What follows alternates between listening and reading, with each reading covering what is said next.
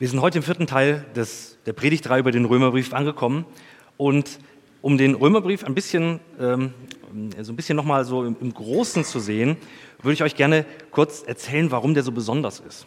Euch ist vielleicht aufgefallen, wenn ihr mal in der Bibel nachgeguckt habt, gleich nach den Evangelien findet ihr als erstes den Römerbrief. Und das ist kein Zufall, dass der direkt nach den Evangelien da steht, also nach den Biografien über Jesus von Nazareth. Und es liegt darin, dass der Römerbrief im Grunde eine, man könnte sagen, eine, eine äh, systematische Zusammenstellung des zentralen Inhalts dessen, was wir glauben, ist. Da steckt quasi auf dicht gedrängtem Raum alles drin, was wichtig ist, um das Evangelium zu begreifen, zu verstehen, was diese gute Nachricht ist und vor allen Dingen auch, was es zu einer guten Nachricht macht und nicht einfach zu einem guten Ratschlag. So nach dem Motto, Paulus gibt ein paar Tipps, wie man ein bisschen geistlicher lebt. Nein, tatsächlich ist es hier, er gibt uns hier die Grundlage, wie wir überhaupt glauben können und warum es lohnt, auf Jesus Christus zu vertrauen. Deswegen hat auch jedes Kapitel seine Ordnung und seinen Sinn da drin. Also man könnte sagen, da ist kein Gramm Fett da dran. Vielleicht kennst du eine super Serie, die du kennst, die vielleicht qualitativ richtig klasse ist. Das, was eine gute Serie von einer schlechten äh, unterscheidet, ist, dass eine gute Serie kein Fett hat. Also man könnte sagen, kein Füllmaterial, wo man einfach sagt, wir müssen jetzt noch eine Dreiviertelstunde Serie vollkriegen, kommt jetzt noch irgendwas Nebensächliches, was nicht wichtig ist. Sondern da, wo wirklich alles dazugehört, alles seinen Ort hat und alles miteinander verwoben wird, da sagen wir, hey, das ist eine richtig, richtig gute Serie. Und so könnte man sagen, Römerbrief ist eine absolut grandiose Serie. Die Gefahr ist nur, dass man sich manchmal so im Klein-Klein verliert und nicht begreift, warum geht es überhaupt gerade darum? Wo kommt das überhaupt her? Und wo stehen wir da gerade. Im Römerbrief beginnt Paulus damit, dass er in den ersten Kapiteln darlegt, warum alle Menschen Sünder sind. Also auch eigentlich eine schlechte Botschaft, oder? Alle Menschen sind Sünder. Und er zählt auf, wer da alles drunter zählt und kegelt nacheinander alle möglichen Ausnahmen raus. Also er kegelt diejenigen, die von sich selbst sagen, ja, so schlecht bin ich ja gar nicht, äh, die kegelt er zum Beispiel raus. Und heute kegelt er diejenigen raus aus dem Spiel, die von sich selber behaupten, fromm zu sein. Das heißt, es richtet sich an die Frommen unter uns, also wenn du hier bist und fromm bist, hör mal ganz genau zu. Und ich lese euch den Text einmal vor, und zwar aus Römer 2 ab Vers 21. Wenn du nun andere belehrst, äh, Moment mal, da fehlt tatsächlich einer. So, 17 eine Folie verrutscht. Nun gut, du kannst von dir sagen, dass du ein Jude bist. Du fühlst dich sicher, weil du das Gesetz hast und du bist stolz darauf, den wahren Gott zu kennen. Du kennst seinen Willen und hast ein sicheres Urteil in allen Fragen, bei denen es um Gut und Böse geht, weil du dich im Gesetz auskennst. Du bist überzeugt, dass es dein Auftrag ist, ein Führer der Blinden zu sein und ein Licht für all die, die in Finsternis sind. Ein Erzieher derer, denen es an Einsicht fehlt und ein Lehrer der Unwissenden. Schließlich besitzt du ja das Gesetz, den Inbegriff der Erkenntnis und der Wahrheit. Wenn du nun andere belehrst, warum dann nicht auch dich selbst? Du predigst, man dürfe nicht stehlen, warum stiehlst du dann? Du sagst, man soll die Ehe nicht brechen, warum brichst du sie dann? Du verabscheust die Götzen, warum bereicherst du dich dann an ihnen, indem du ihre Tempel plünderst? Du redest voller Stolz vom Gesetz und gleichzeitig brichst du es und raubst Gott damit die Ehre, genauso wie es in der Schrift steht. Euretwegen wird der Name Gottes bei den Völkern in den Schmutz gezogen. Auch die Beschneidung nützt dir nur etwas, wenn du nach dem Gesetz lebst. Wenn du tust, was, dem Gesetz, äh, was das Gesetz verbietet, bist du in Wirklichkeit nicht mehr ein Beschnittener, sondern ein Unbeschnittener. Und es ist umgekehrt nicht genauso. Wenn ein Unbeschnittener so lebt, wie es vom Gesetz geforderten Gerechtigkeit entspricht, gilt er, unbeschnitten wie er ist, vor Gott als ein Beschnittener. Was seine Herkunft betrifft, gehört er nicht zu denen, die beschnitten sind, aber erfüllt das Gesetz und wird daher über dich zu Gericht sitzen. Denn obwohl du als Jude den genauen Text des Gesetzes besitzt und beschnitten bist, lebst du nicht nach dem Gesetz. Nicht der ist nämlich ein Jude, der es nur nach außen hin ist, und die wirkliche Beschneidung ist nicht die, die äußerlich sichtbar am Körper vollzogen wird. Ein wahrer Jude ist der, der im Innersten seines Wesens, der es im Innersten seines Wesens ist. Und die wahre Beschneidung ist die, die am Herzen geschieht. Sie kommt nicht durch die äußerliche Befolgung einer Gesetzesvorschrift zustande, sondern ist das Werk des Heiligen Geistes. Das Lob, das der erhält, der es in diesem Sinne Jude ist, kommt nicht von Menschen, sondern von Gott.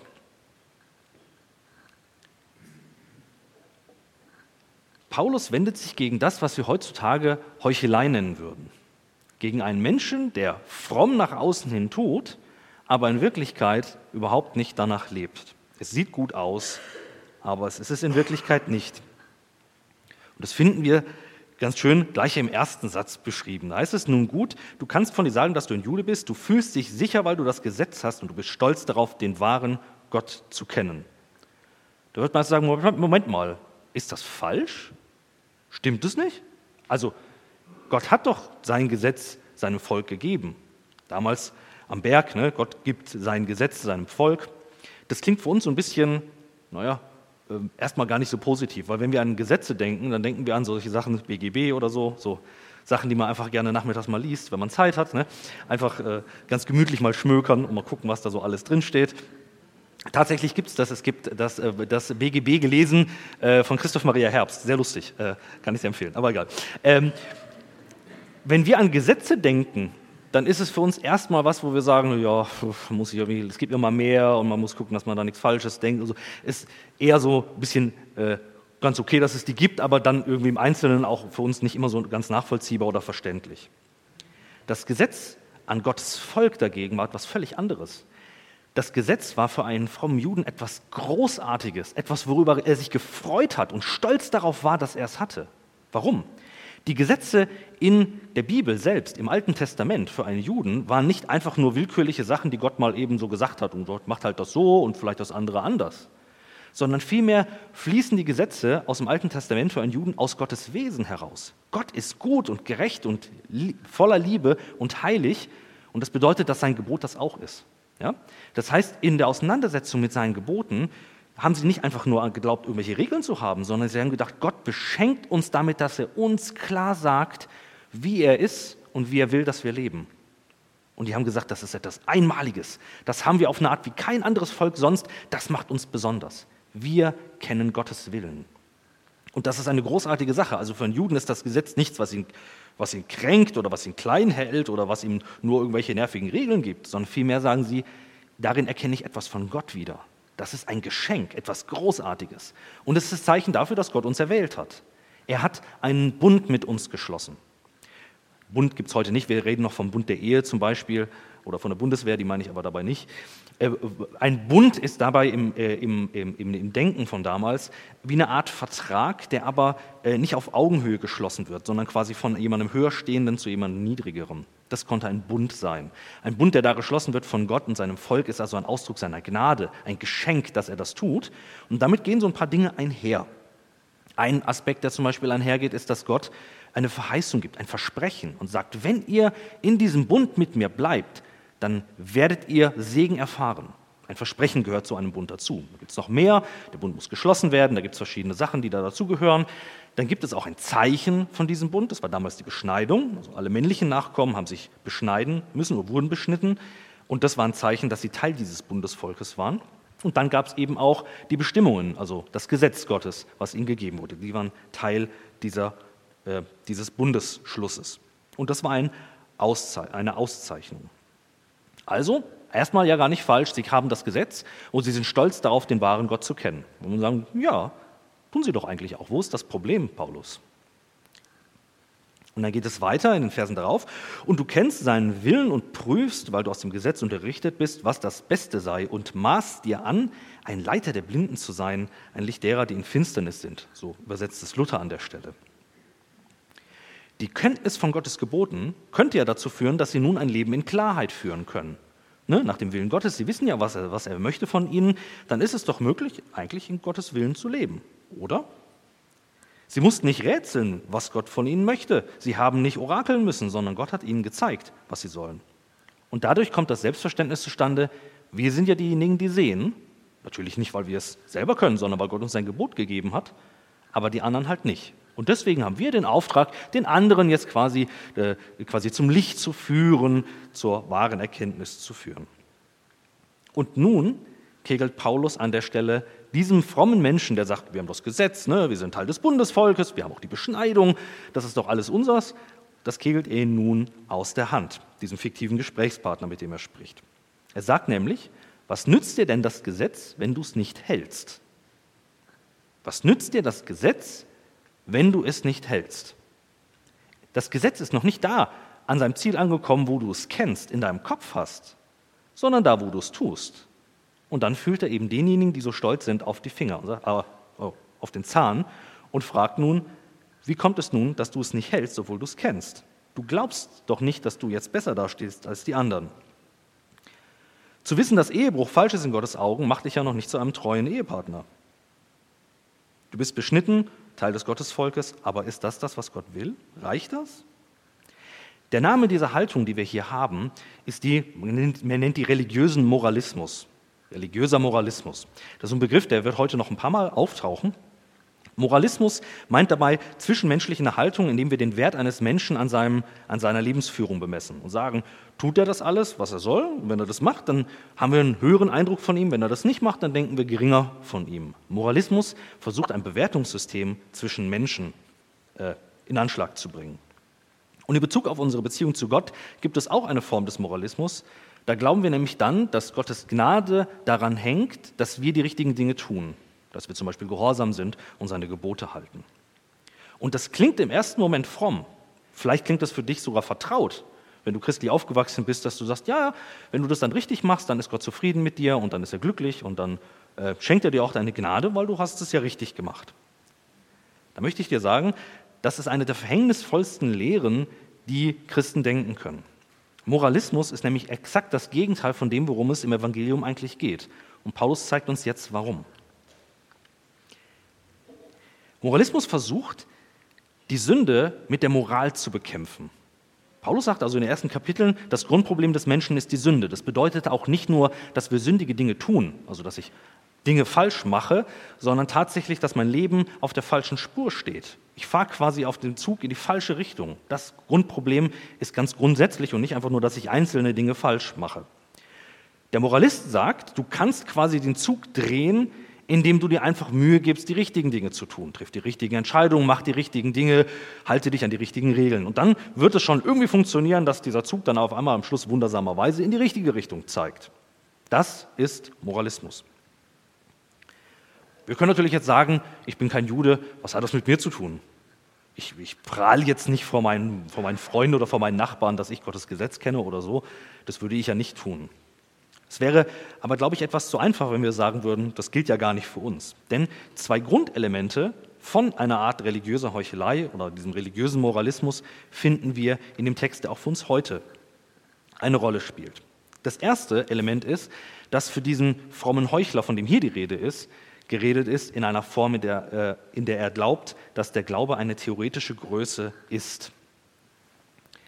Das lesen wir in Vers 21. Hier heißt es, du lehrst nun andere und lehrst dich nicht selbst. Du predigst, man solle nicht stehlen und du stiehlst. Er sagt, ihr wisst das Richtige, aber ihr handelt so nicht. Ja? Das heißt, es ist eine theoretische Größe, die nur im Kopf ist, aber im Leben nichts zeigt. Und vielleicht hast du dich das selber auch schon mal in deinem Leben gefragt und mal gesehen, naja, ich glaube eigentlich schon ganz schön viel, aber in meinem Leben merke ich, dass ich häufig doch irgendwie ganz normal oder ganz anders lebe und gerade nicht so, wie ich es eigentlich glaube. Wir glauben, Gott versorgt uns. Vielleicht glaubst du das auch. Und doch ist dein Leben vielleicht bestimmt von einer Angst, in der du versuchst, alles zu planen, alles in der Hand zu halten, die schlimmsten Notsituationen vorbereitet zu sein. Und da glaube ich, da gibt es eine Spannung. Das funktioniert so nicht richtig. Es gibt beides beides muss zusammenkommen. Glauben bleibt nicht nur im Kopf, sondern geht auch ins Herz und in unsere Hand.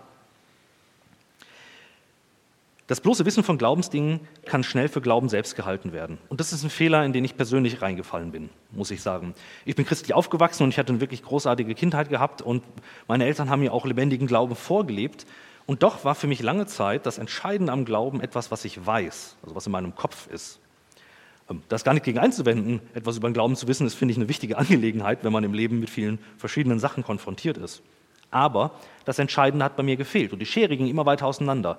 Ich war so einer, der sich im Kindergottesdienst immer gemeldet hat und habe dann immer die Antwort gewusst, wer es dann ist. Und es war nicht immer Jesus, manchmal war es aber Schwierigeres und trotzdem, ich habe es dann irgendwie gewusst und das habe ich irgendwann einfach für Glauben gehalten und dachte, das ist eigentlich Glauben. Und das ist irgendwann mal, hat das überhaupt nicht mehr funktioniert und ist auseinandergebrochen, weil ich gemerkt habe, in meinem Leben hat es kaum, eine, kaum einen Einfluss, was ich weiß. Es braucht etwas anderes. Bei mir war es eine, Art, eine Form von, von einer Art versteckten Stolz, dass ich am Schluss dachte, ja, so schlecht bin ich ja eigentlich gar nicht, Gott. Äh, ich mache das ja schon eigentlich ganz gut so. Und das hat dann dazu geführt, dass ich letztendlich in diesem Stolz überhaupt nicht begriffen habe, was das Evangelium ist. Als ich das dann begriffen habe, ist mir wie Schuppen von den Augen gefallen. Und ich sage euch, das war einer der großartigsten Momente meines Lebens. Als ich das begriffen habe, das war, äh, das ist echt bewegend gewesen. Und noch heute denke ich gerne an diesen Moment. Wenn Gottes Gnade dich also noch nie irritiert hat, könnte es sein, dass du vielleicht auch in diesem Moralismus drin steckst, der sagt, letztendlich habe ich Gottes Gnade verdient, weil ich bin ja gar nicht so schlecht. Also wenn du dich noch nie empört hast über Gottes Gnade und wie groß die ist, vielleicht könnte das der Hintergrund sein, dass du glaubst, du verdienst sie dann doch irgendwie. Der zweite Aspekt, der übertragbar ist auf das, was wir heute auch haben, ist das Gefühl moralischer Überlegenheit. Ihr kennt mich, ich bin immer für eine gute Ironie zu haben. Und so fand ich es zum Beispiel sehr lustig. 2015 wurde zum Beispiel der Chef der rumänischen Antikorruptionsbehörde wegen Korruption verhaftet. Äh, und ich fand das einfach, dachte ich, ha, wie das Leben so spielt. Aber in dem Moment, wo ich lache und in dem Moment, wo ich mich irgendwie so ein bisschen lustig darüber mache, merke ich doch, bin ich eigentlich besser? Bin ich denn besser? Ist der Unterschied zwischen mir und diesem rumänischen Beamten, der da, äh, der da korrupt gewesen ist, nicht vielleicht einfach nur der, dass ich noch nie in der Situation war, Geld zu unterschlagen und damit durchzukommen? Bin ich vielleicht nur gut, weil ich nie die Gelegenheit habe, böse zu sein, ohne dass mir irgendwas auf die Füße fällt? Es ist leicht zu lachen und mit dem Finger zu zeigen und sagen, oh ja, guck mal der, wie kann der nur? Aber ich weiß nicht, wie sich das anfühlt, mal in so einer Situation zu sein. Das Gefühl moralischer Überlegenheit können wir ganz schnell haben. Das können wir gegenüber Leuten außerhalb haben, innerhalb von Gemeinde, wenn jemand strauchelt und fällt, dass wir dann sagen, guck mal, meine Ehe ist ja noch in Ordnung. Ja? Diese moralische Überheblichkeit ist genau das Gleiche und das ist pures Gift für euer Herz. Absolut, absolutes Gift. Drei Dinge folgen aus diesen äh, aus dieser Erkenntnis. Das erste ist, wir machen unseren Glauben unglaubwürdig in der Welt, in der wir leben. Das ist das, was Paulus hier tatsächlich selber, äh, selber auch nennt. In Vers 24 zitiert er aus dem Alten Testament, da heißt es, euretwegen wird der Name Gottes vor den Völkern in den Schmutz gezogen. Wie oft habe ich schon mit Menschen geredet, die gesagt haben, ja, so Glaube an sich, ah, das ist schon, schon gar nicht so schlecht, aber das Bodenpersonal, also die Menschen, die sich zur Gemeinde halten, boah, das hat echt genervt. Die legen immer so viel Wert auf welche Kleinigkeiten oder so. Wie viele Menschen werden abgeschreckt vom christlichen Glauben, weil sie äh, letztendlich das Gefühl haben, dass das doch einfach eine fromme Heuchelei ist? Die zweite Folge ist daraus, dass wir uns täuschen über uns selbst. Wir glauben nämlich, dass wir in Wirklichkeit gar nicht so schlecht dastehen und das Evangelium bedeutet eigentlich, die gute Nachricht ist nicht, dass wir gar nicht so schlecht sind, sondern dass Jesus Christus so gut ist und wir tatsächlich so schlecht sind, wie wir denken oder wie vielleicht wir versuchen uns auszureden. Und der dritte Punkt ist, wir täuschen andere Menschen. Ihr kennt es vielleicht, wenn man unterwegs ist und irgendwie merkt, ich lebe nicht nur einfach in einer Rolle, sondern eigentlich lebe ich in einer Fassade, in einer Fassade gegenüber anderen Menschen. Wir machen unseren Glauben unglaubwürdig, wir täuschen uns über uns selbst und wir täuschen andere Menschen. Jetzt ist die Frage, was ist das Gegenmittel gegen religiöse Heuchelei? Zunächst mal möchte ich euch vorschlagen und mal diskutieren mit euch über Authentizität. Die Authentizität. Das ist ein Begriff, der ist super beliebt. Authentisch sein, das ist doch das, das Wahre. Das ist schon ein Begriff, den gibt es schon ein bisschen länger und der ist hip und trendig. Und wenn man mal so ein bisschen guckt und man schaut mal so in den Selbsthilfebüchern in einer Bücherei, geht mal Thalia oder so rein, schaut doch mal Selbsthilfeabteilung durch, da werdet ihr merken, Authentisch sein, das ist quasi absolut großartig. Authentisch sein, echt sein, das meint so viel wie äh, eine echte Sache haben. Das klingt erstmal absolut großartig und es wird einem allgemein und leider auch in christlichen Büchern gerne verkauft als die Lösung gegen Heuchelei. Authentisch sein heißt, sei einfach ehrlich, sei ganz du selbst. Und wenn du das bist, dann bist du eben nicht in der Situation, nach außen hin nur irgendwelche Rollen zu leben. Authentizität ist das Entscheidende. Man könnte sich vorstellen, wie so ein Mensch, der einen Kern hat und Schalen drumherum. Die Schalen sind die Rollen, in denen du stehst. Du bist vielleicht Vater, du bist Arbeitnehmer vielleicht oder du bist äh, Mutter oder Single und du bist dann ein Freund und du hast noch irgendwelche Aufgaben hier und dort. Das sind so die verschiedenen Rollen, die du hast und dann gibt es aber den wahren Kern in dir drin. Das ist quasi das Entscheidende. Authentisch sein heißt quasi wieder zurückzukommen zu diesem Kern, was dich im Wesentlichen ausmacht. Und dieser Gedanke, dass es einen Kern im Menschen gibt, der äh, der, der authentisch sein kann, darf und der auch gut dabei ist, Das ist ein Gedanke, der ist ganz, äh, heute ganz äh, bestimmend und der kommt, äh, in besonderer Weise wurde geprägt von Jean-Jacques Rousseau. Also ist ein Philosoph gewesen und ein Pädagoge. Der hat mal gesagt, der Mensch ist frei geboren. Eigentlich meint er damit, der Mensch ist gut geboren und überall liegt er in Ketten. Er sagt also, der Mensch ist von Grund auf gut. Und dann wird er von der Gesellschaft in Ketten gefasst. Die hat dann lauter Erwartungen an ihn und dann kommt er dahin, dass er irgendwelche Rollen spielen muss und so. Und das ist alles negativ. Aber im Kern ist der Mensch völlig gut. Echt sein bedeutet, du kehrst zurück zu deinem guten, echten inneren Kern. Und das ist quasi die Botschaft, die heute total plausibel ist. Die wenigsten kennen vielleicht Rousseau äh, irgendwie aus irgendwelchen Büchern, die er geschrieben hat. Aber die Gedanken, die er hatte, die sind wirkmächtig bis heute. Das können wir nicht unterschätzen. Und diese ganze Selbsthilfeliteratur, die ist im Grunde geprägt von dieser Überzeugung. Der Mensch ist im Kern gut, im Kern frei. Authentizität bedeutet Rückkehr zu meinem eigenen Kern. Und da steckt auch eine gewisse Wahrheit drin. Natürlich sollen wir nicht heucheln und nur etwas schauspielern, das ist wahr. Aber ich glaube, dass Authentizität keine Lösung ist. Authentizität, echt sein, ist keine Lösung für unsere Sünde. Also dieses Motto, wenn ich ganz ich selbst bin, dann wird alles gut. Denn, würde Paulus sagen, das ganze, äh, die ganze Sünde betrifft ja meinen Kern und nicht die Schale. Aus Römer 1, 21. Denn obwohl sie von Gott wussten, haben sie ihn nicht als Gott gepriesen noch ihm gedankt, sondern sie sind dem Nichtigen verfallen in ihren Gedanken und ihr unverständiges Herz ist verfinstert. Ihr Herz ist das Problem. Das redet von uns, von uns allen. Das ist das ursprüngliche Problem der Sünde. Unser Herz ist verfinstert. Ihr seht auf der, auf der, äh, äh auf der äh, linken Seite für euch, auf der linken Seite seht ihr ein Bild, das ein Künstler gemalt hat von, von, von Paulus. Und ich finde das ein ganz beeindruckendes Bild. Ihr seht Paulus da mit einem Schwert. Ich kann sagen, Moment mal, äh, Schwert, es ist so, hat er quasi missioniert mit dem Schwert, hat er irgendwelche Leute zu Konvertiten gemacht mit Gewalt. Das ist damit nicht gemeint. Paulus wird ganz häufig mit dem Schwert dargestellt. Erstens, weil er durchs Schwert umgekommen ist, also er wurde, wurde äh, hingerichtet mit dem Schwert. Äh, und das Zweite ist, weil man das im Grunde mit ihm verbindet, weil er messerscharf trennt zwischen dem, was wir als Menschen versuchen und dem, was Gott mit seinem Evangelium bringt. Es ist trennscharf dort und das findet man in seinem Denken ganz deutlich.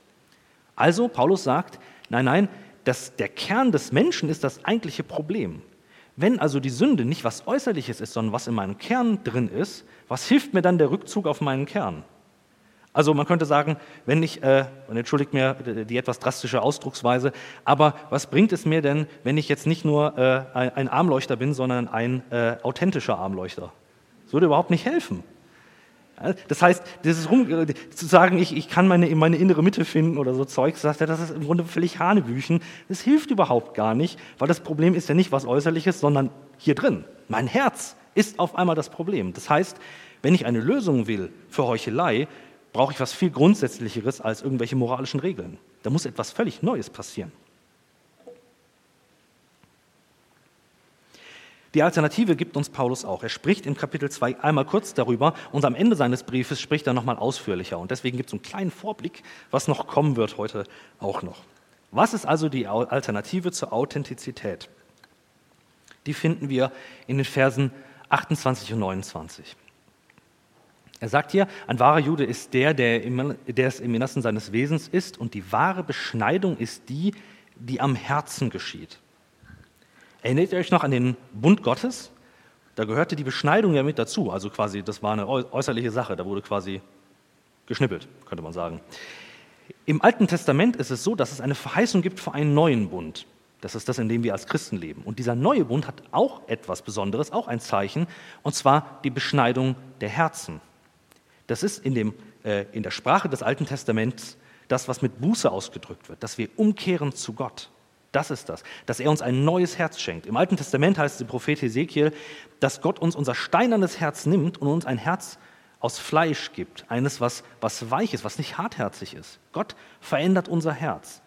Die Lösung gegen Heuchelei ist also nicht Moralismus, sondern dass Gott uns ein neues Herz schenkt. Das ist das, was uns wirklich weiterhilft an der Stelle. Das hilft, dass wir nicht zu Lügnern werden in dem, wie wir, wie wir leben als Christen. Es geht also nicht um die Veränderung des Außens, sondern um die Veränderung des Innens und dann des Außens. Das heißt, Theologen haben ja immer so den, äh, äh, den, den, den äh, das Problem, dass sie immer alles kompliziert versuchen auszudrücken. Ich habe deswegen eine Redewendung, die finde ich aber klasse. Vielleicht könnt ihr sie euch merken, weil ich finde die einfach gut. Die heißt nämlich nicht Authentizität, sondern Christoformität. Nicht, Auto, äh, nicht Authentizität, sondern Christoformität. Wir dürfen Christus ähnlicher werden. Das ist die Lösung des Problems. Nicht, dass wir uns auf uns selbst zurückziehen. Das finden wir in Römer 13, Vers 13 bis 14.